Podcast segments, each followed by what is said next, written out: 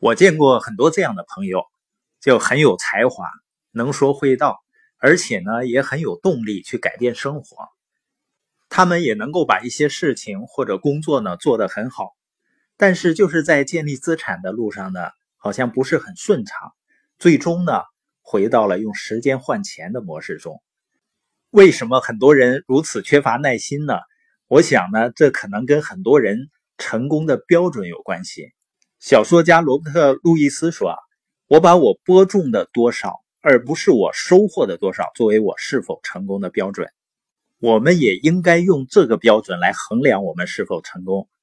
你仔细想想，你曾经听过的一些企业家的演讲，你发现他们都在强调给予，强调解决问题，他们更看重的是付出和播种。可是你发现呢，很多人他很少播种。”却期望自己能够有很多的收获，为什么会这样呢？可能是基因里面带的吧。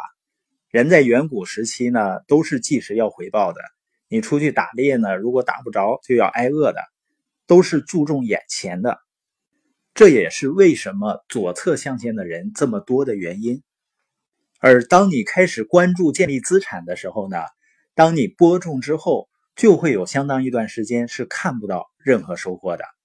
所有的成长都看不见的，很多人通常认识不到这一点，他们也没有做好准备应对一段没有收获的时间，所以慢慢就变得不耐烦，他们可能会放弃。如果你在生活中播种的目的总是为了寻求即时回报的话，你就会经常失望的，就会很情绪化，而且呢不能不断的给予和成长。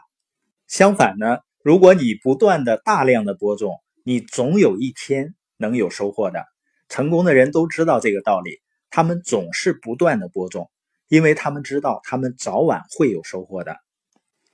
我们今天播音的重点呢，就是那些有耐心为美好未来而播种的人，他们是把成功的定义为播种，而不是收获。